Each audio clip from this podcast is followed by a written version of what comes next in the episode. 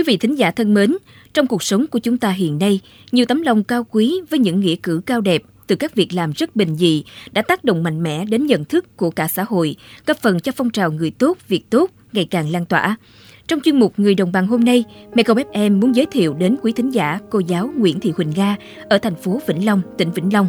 Mặc dù đã về hưu, nhưng cô vẫn nhiệt huyết dạy dỗ, gieo chữ miễn phí cho các em nhỏ mắc những căn bệnh quái ác. Mời bà con và các bạn cùng gặp gỡ nhân vật này qua phóng sự của Mekong FM, cô Nguyễn Thị Huỳnh Nga, người gieo chữ cho trẻ em khuyết tật.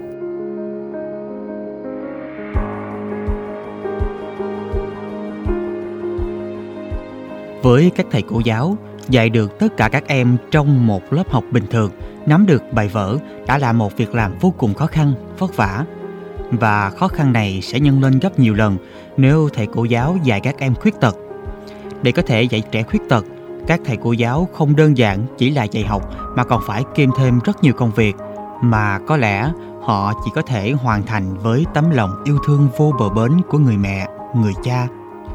Khó khăn là thế, nhưng suốt 18 năm qua, cô giáo Nguyễn Thị Huỳnh Nga ở phường 8 thành phố Vĩnh Long, tỉnh Vĩnh Long luôn gắn bó và dành hết tâm huyết dạy dỗ miễn phí cho trẻ em mắc bệnh thiểu năng, trí não chậm phát triển, đau, HIV.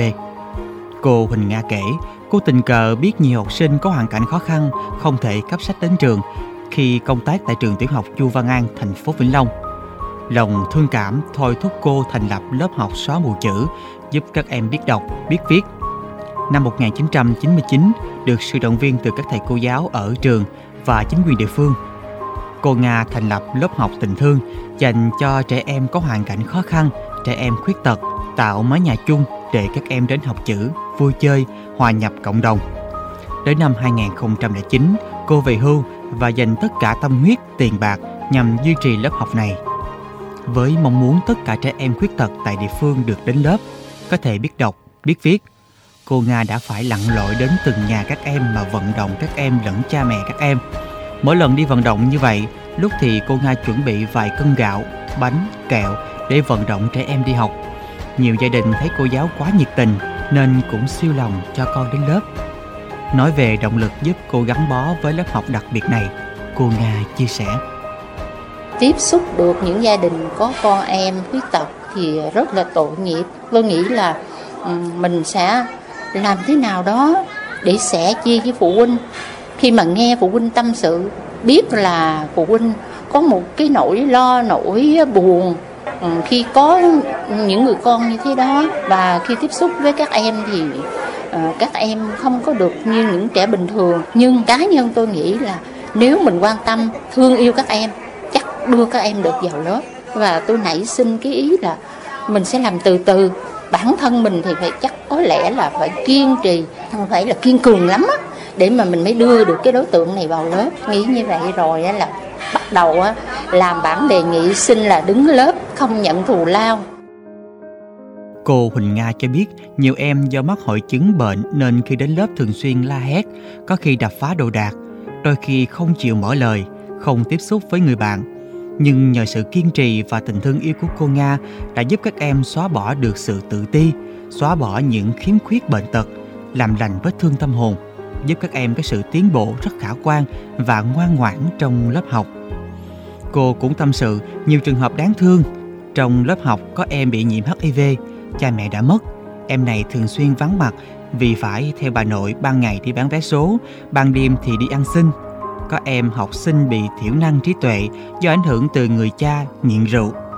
Khi sinh em này được vài ngày thì người mẹ bị ra máu sản hậu và mất trong lúc đang ẩm con cho bú.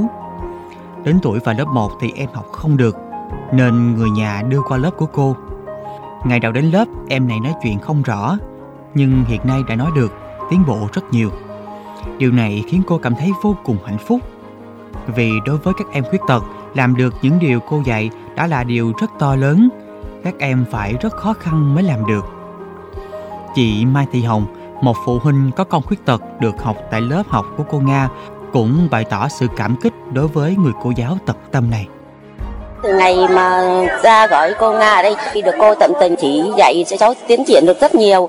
Cháu không còn sợ nhút nhát như lúc trước nữa. Nó biến triển nhiều lắm. Giờ cô ở đây cô dạy rất là nhiệt tình, là gia đình hoàn toàn yên tâm. Nói thiệt ra, nó nuôi đứa con thì thấy từ ngày ra đây thì cháu cũng tiến triển hơn, cũng đỡ hơn, nên là mình cũng mừng đạt cái động lực cho mình chăm cháu nó nó tốt hơn. Cũng từ cái chỗ mà thấy cô Nga đó. Mình ở nhà chăm một bé đã thấy mệt.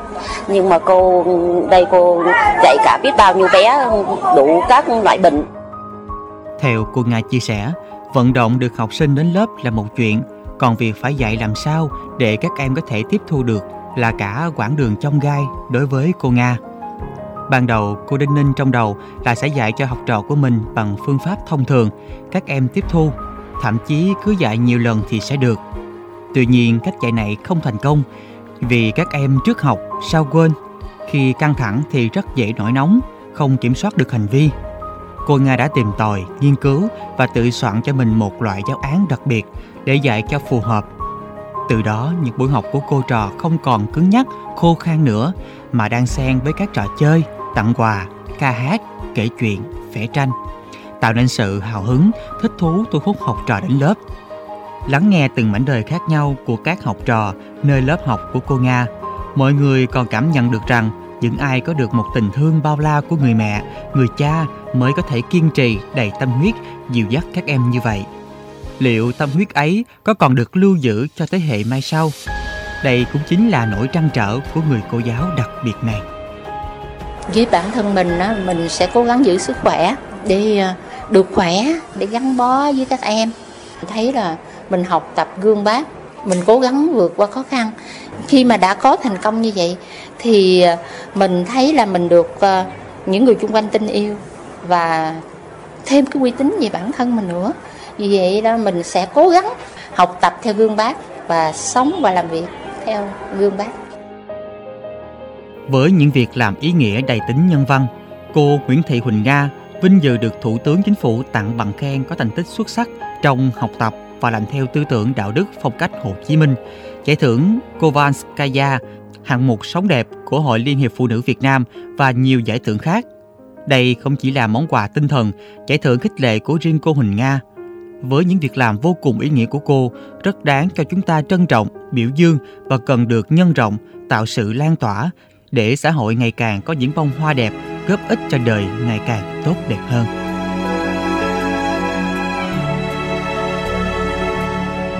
Và đến đây chuyên mục Người đồng bằng xin phép được khép lại. Cảm ơn sự quan tâm theo dõi của quý thính giả. Phan Yến và Hiền Công xin chào và hẹn gặp lại trong các số phát sóng kỳ sau. Sống trong đời sống cần có một tấm lòng thì làm gì biết không? Để gió cuốn đi. Để gió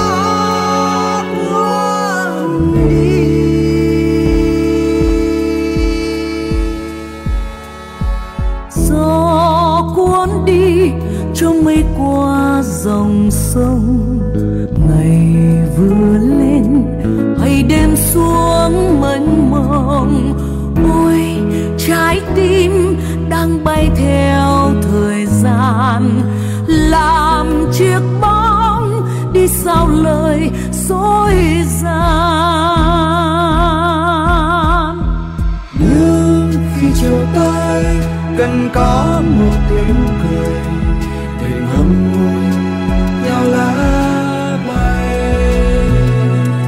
rồi nữa